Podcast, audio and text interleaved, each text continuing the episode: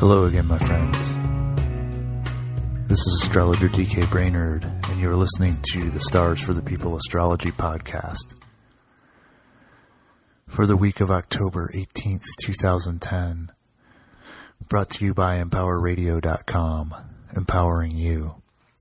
This week I want to talk about the Aries full moon that's coming up on Friday, Friday evening, October 22nd, 9:37 p.m. Eastern Daylight Time.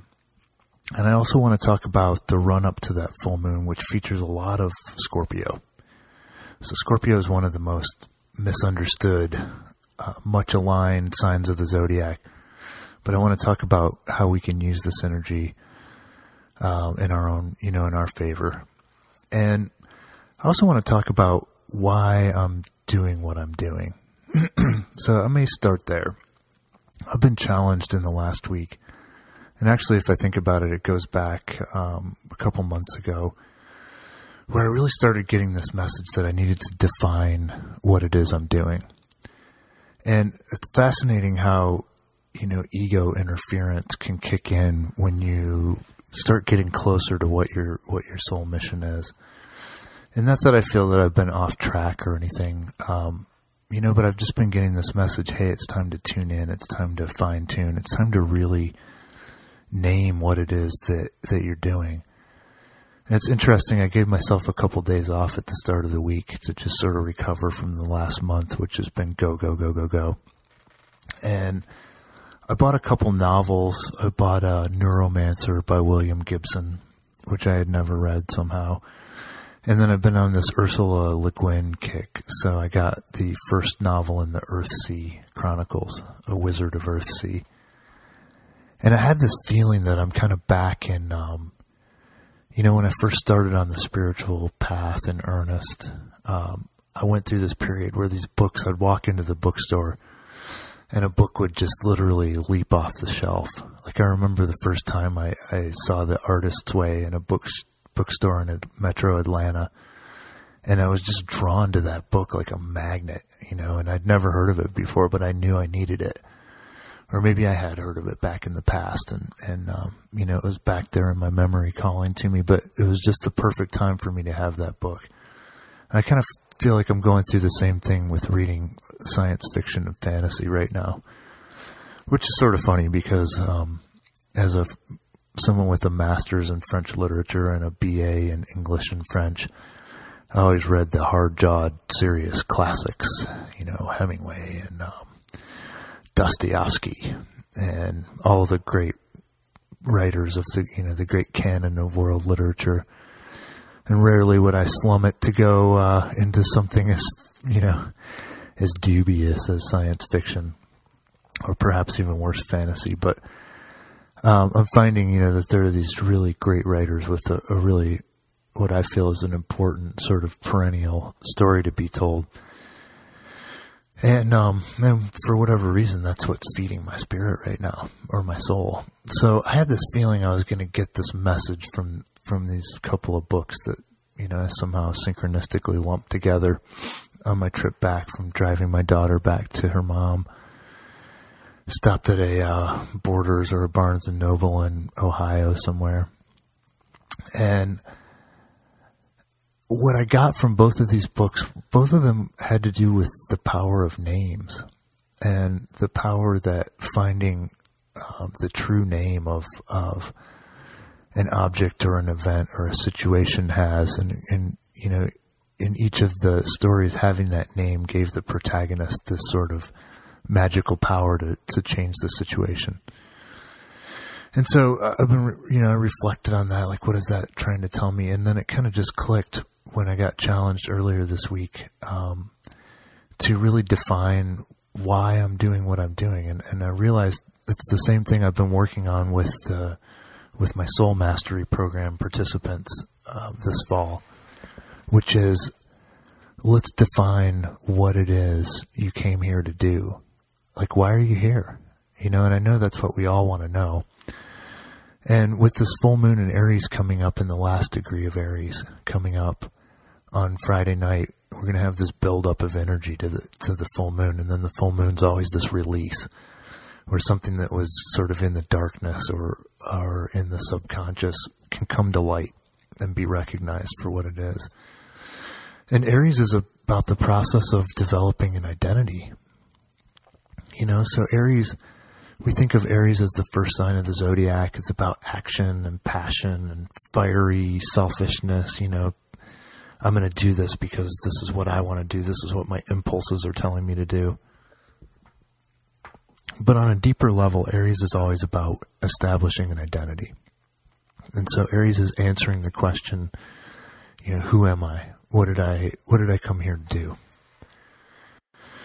Aries also being very heavily implicated in the whole outer planetary pressure cooker, the karmic quickening of 2010, you know, that cardinal cross energy that characterized so much of the, the summer months or winter in the north in the southern hemisphere.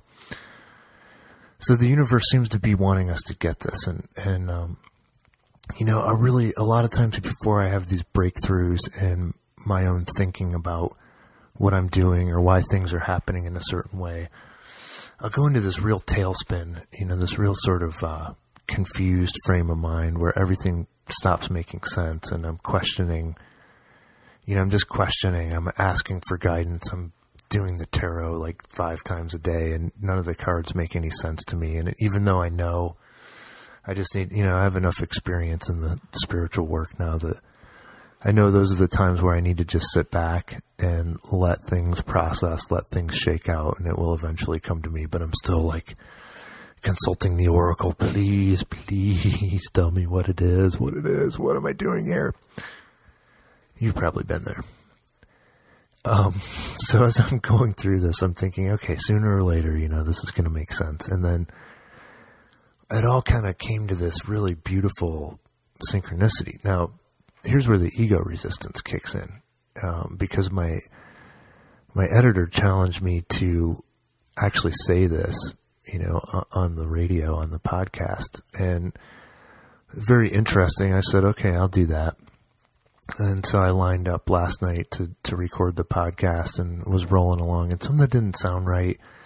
You know, it took me a while to get started. Had several false starts. Um, Jenny and the baby were at her parents and the house was quiet. So I was, you know, just ready to get going. And then they came home earlier than I expected. And then the baby was crying and, you know, and then there was all this noise happening and it was like I stopped and started three or four times before I got going. And then, I, I, you know, I couldn't get the levels up, and I sent it off to um, Brent at the radio station and said, "Hey, man, I can't, you know, can you do your audio magic and pull this up?" And, and I get an email or a uh, voicemail from him this morning saying, uh, "I can't work with that. Your microphone wasn't on, so there's not even enough levels for me to pick up."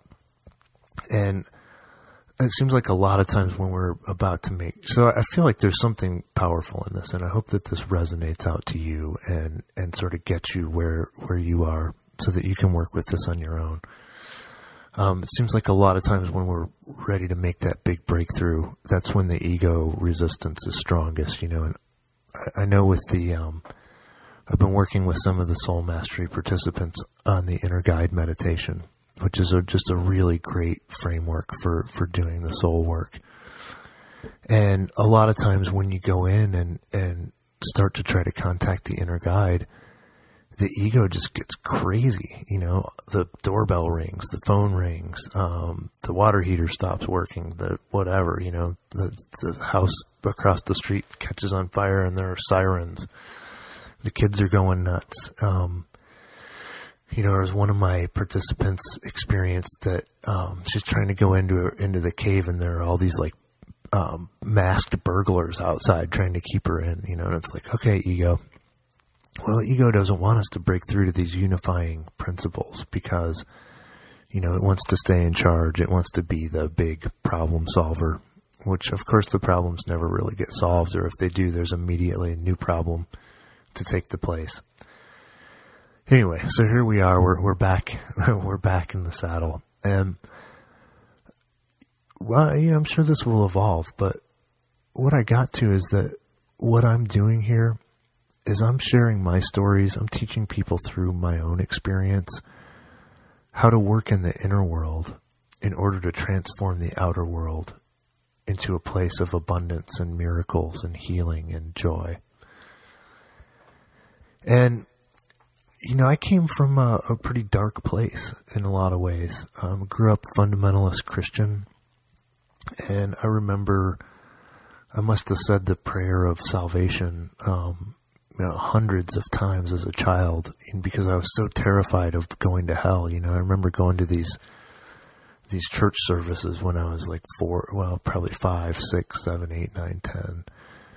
You know, and even into my teenage years, it terrified me. And they're just, you know, painting these vivid emotional portraits of life after the rapture, life on earth when everybody's being, you know, devoured by poisonous snakes and the beast is working his horrible black magic on all of us. And we all have um, computer chips embedded in our foreheads which is the only way you can buy food and you know stay alive and you know or worse even after that then you go to the lake of fire where you're eternally and they would describe all these tortures and horrors you know in vivid detail. And I'm this little impressionable Pisces boy going oh shit. You know of course I couldn't say that because that would send me to hell too. But uh, you know, that was the feeling tone of it right? And you know, then the, all these compulsions that sort of, you know, and some of them I can see in my chart. I mean, that no matter what childhood I would have had, there would have been this um, tendency toward compulsive, trying to do things right, trying to be perfect. Um, but definitely being told that I was a filthy, vile, worthless sinner over and over, um, you know, didn't help with that any. And my response to that in my 20s was after trying real hard to be a good kid, um, you know, all the way through high school and just thinking if I was good enough and if I put on a sunshiny enough, happy enough face, um, you know, everything would work all right, work out right. And then in my 20s, you know, I had these, a couple of experiences that were just incredibly disillusioning. Um, you know, one of them being the series of sex scandals with the the pastors and the administrators, pastors in the church and the administrators in the Christian school, and then some more personal things that happened. Um, and I'm going to get back to the Scorpio full moon, but you know, this is all sort of a, an elaborate metaphor as well for what that process is for us this week. Um, you know, so some personal things that I don't really want to go into detail with here, but that were extremely, um, you know, punctured my worldview completely and left me deflated and disillusioned and cynical. And my response was, I'm going to burn out my conscience with drugs and alcohol and sex and, you know, whatever else I can get my hands on that makes me feel good and that torches this part of me that has trying to be has been trying to be so good for so long. You know, when I realized that's gotten me nowhere. It didn't get me where they promised me it would. And you know, I could say that I really felt like Jesus never showed up to answer my prayers.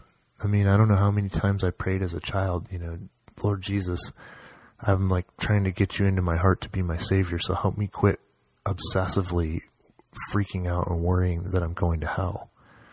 You know, and Jesus never seemed to be able to do that for me. And I mean, I can look back now and say that was part of my path because that was, you know, I was being taught this really narrow, superstitious, what I call now pseudo Christian way of um, seeing who God is and who Jesus Christ is and, and what the path to salvation or enlightenment is.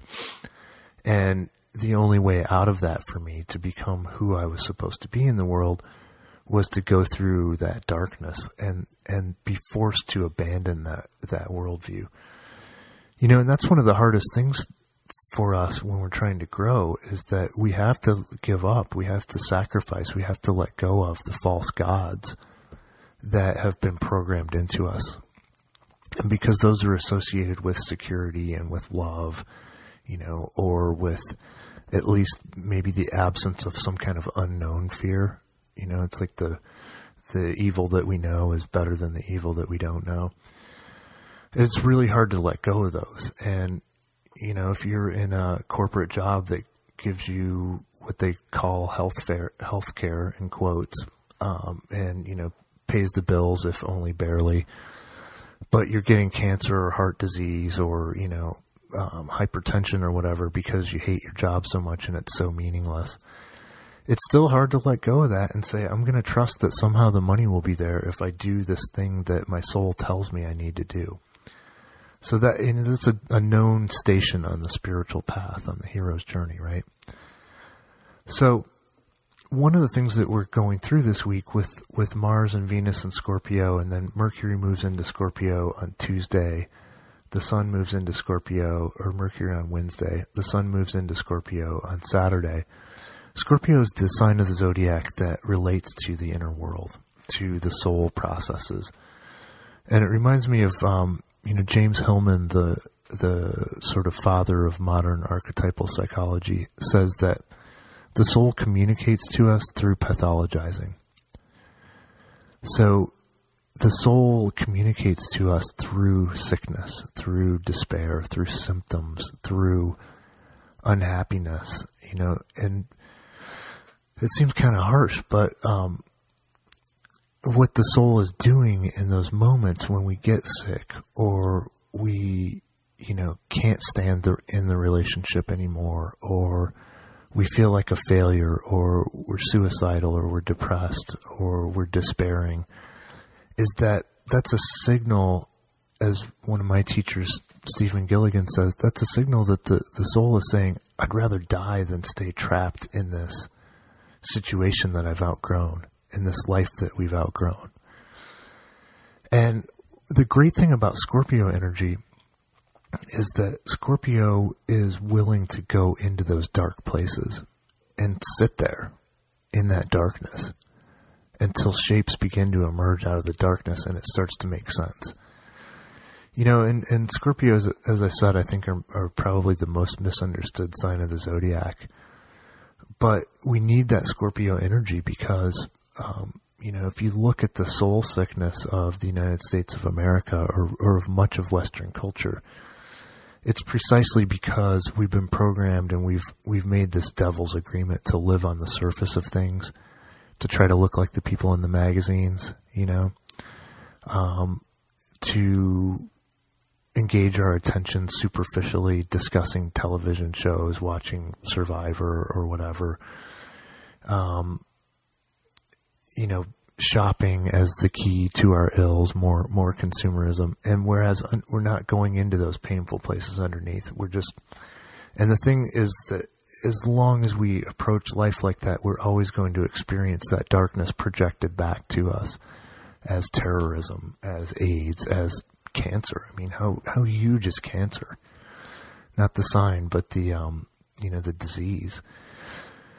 And so what we can do this week with that Scorpio energy is we need to look at where we're experiencing compulsion, obsession, where we're experiencing the lure of the taboo, you know.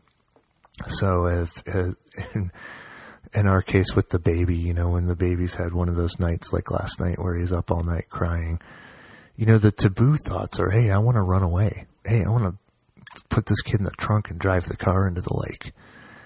You know, um, I want to beat this kid till he stops crying. I used to make this joke with Jenny, you know. How long do you think it would, it would take for child services to come to the house if I typed into Google, how, if I beat my child long enough, will he eventually stop crying? And, you know, you have those thoughts though, as a parent. And we have these thoughts about our bosses and our spouses and our lives and our jobs you know, whether they're thoughts of, of destructiveness to somebody else or revenge, which is a, often a big Scorpio theme, um, or whether it's thoughts of destructiveness to ourselves. And the point of Scorpio is that you need to be able to, you know, you, you don't want to act on those thoughts, obviously, but you need to be able to be there with them. And as you do, as you can sit with them, there's always going to be a core, a deeper message that's coming forth from your soul you know, that's telling you, hey, this is what you really want. This is what wants to come forth. And I think what we're going to see with this is that a lot of this is going to come out at the full moon this weekend. So Aries and Scorpio both share the rulership of, of the planet Mars. Mars is the ruler of both planets traditionally. And so whenever you have a full moon in any sign, that full moon is going to kind of pump energy into the ruler of that sign. So the full moon is pumping energy into that Mars and Scorpio. And Mars being the aggressive um, warrior archetype of the zodiac, is Mars is super energized this week to do that Scorpio work.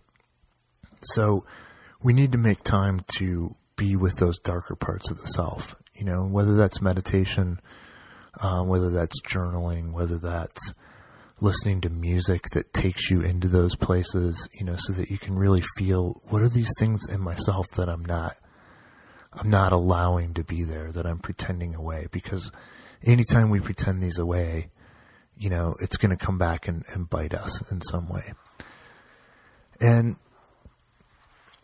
you know, that's what I'm trying to do with all of the work on Words for the People, um, with the, whether it's with the Soul Mastery program, um, with this membership program that I'm about to release that will be working hypnotically, um, you know, with people through building this program where you can do this work on your own. And, and I can share what I've learned about how to do this because Emil Coué, the um, one of the pioneers of modern hypnotherapy,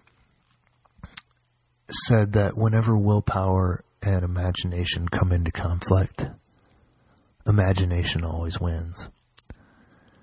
And we live in a big willpower based society, you know, the will to power, right? Willpower. Um, that's what the ego wants us to believe that that's how you get problem problem solved. That's how you get things done. But really, that's not how the mind works. You know, and if you if you study any neurolinguistic programming or, or really any of the science of mind, you find that the vast part of the mind works through imagery. And and Hillman also, you know, makes a point of saying that imagine imagination or images are the lingua franca of the soul. So images are the um, the vernacular, the the language that the soul uses to communicate with us. And the alchemists talked about imagination as the philosopher's stone, as the secret thing that everybody has, and yet as adults we all throw it in the trash heap. You know, we throw it down in the gutter. But imagination is the key to work through the deeper, uh, that's that Scorpio energy, the deeper issues, the deeper parts of soul, you know, to engage with those parts as they come to us in images and to say, if I give enough attention to this image, in a in a way that has boundaries, you know, in a way that's safe, so that I don't again I don't want to act on my, you know, the images that come to me telling me put your kid in the trunk and drive him into the lake, you know. But I want it to be able to, with my ideal, my spiritual ideal as my guiding, sustaining point, I want to be able to hold space for those images and to interact with them and say, hey, you know, what is the deeper thing this is trying to tell me? Well, maybe the deeper thing is I need to get out of the house more with the with the child, and maybe I need to go to the lake and walk around with him, and that will help him calm down. And maybe in the time when he's not crying, I need to really focus on my creativity. You know, creativity and children both being fifth house in astrology. I don't know what that message is, but I won't know unless I'm willing to sit with that and work with that in the inner world. And just to wrap this up, I, um, you know, I feel like my long journey from from years and years in despair and fear and terror and hopelessness and just the only way I could find to go on in life was to be drunk all the time, you know, or on drugs because it, it dulled that those horrible feelings. That that's what I'm able to to teach, and that's what I came here to do is to help people see that there are better ways of doing this work, and that we need to, you know, when we activate our power of imagination in a positive way, we're activating the philosopher's stone that the alchemist talked about, which gives us the ability to turn our lead, our internal lead, into gold. And then even further than that, this is the amazing thing is that when you work in the inner world and you learn how to work in the inner world, it really transforms your outer world. And if enough of us do that, we're going to transform, you know, and I feel like we already are. We're going to transform the very universe that we live in, which is pretty amazing stuff. And I'm excited to see where it goes. So I hope you have a great week. Remember to pay attention to the stuff you don't want to pay attention to this week.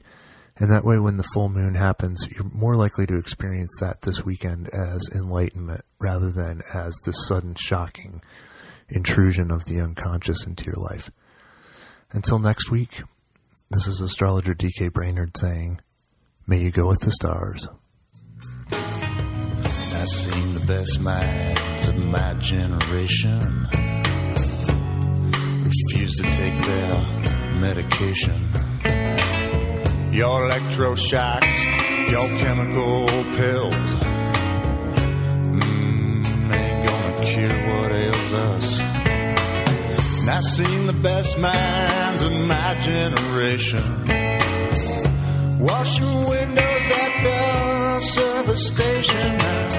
Gas up the beat, turn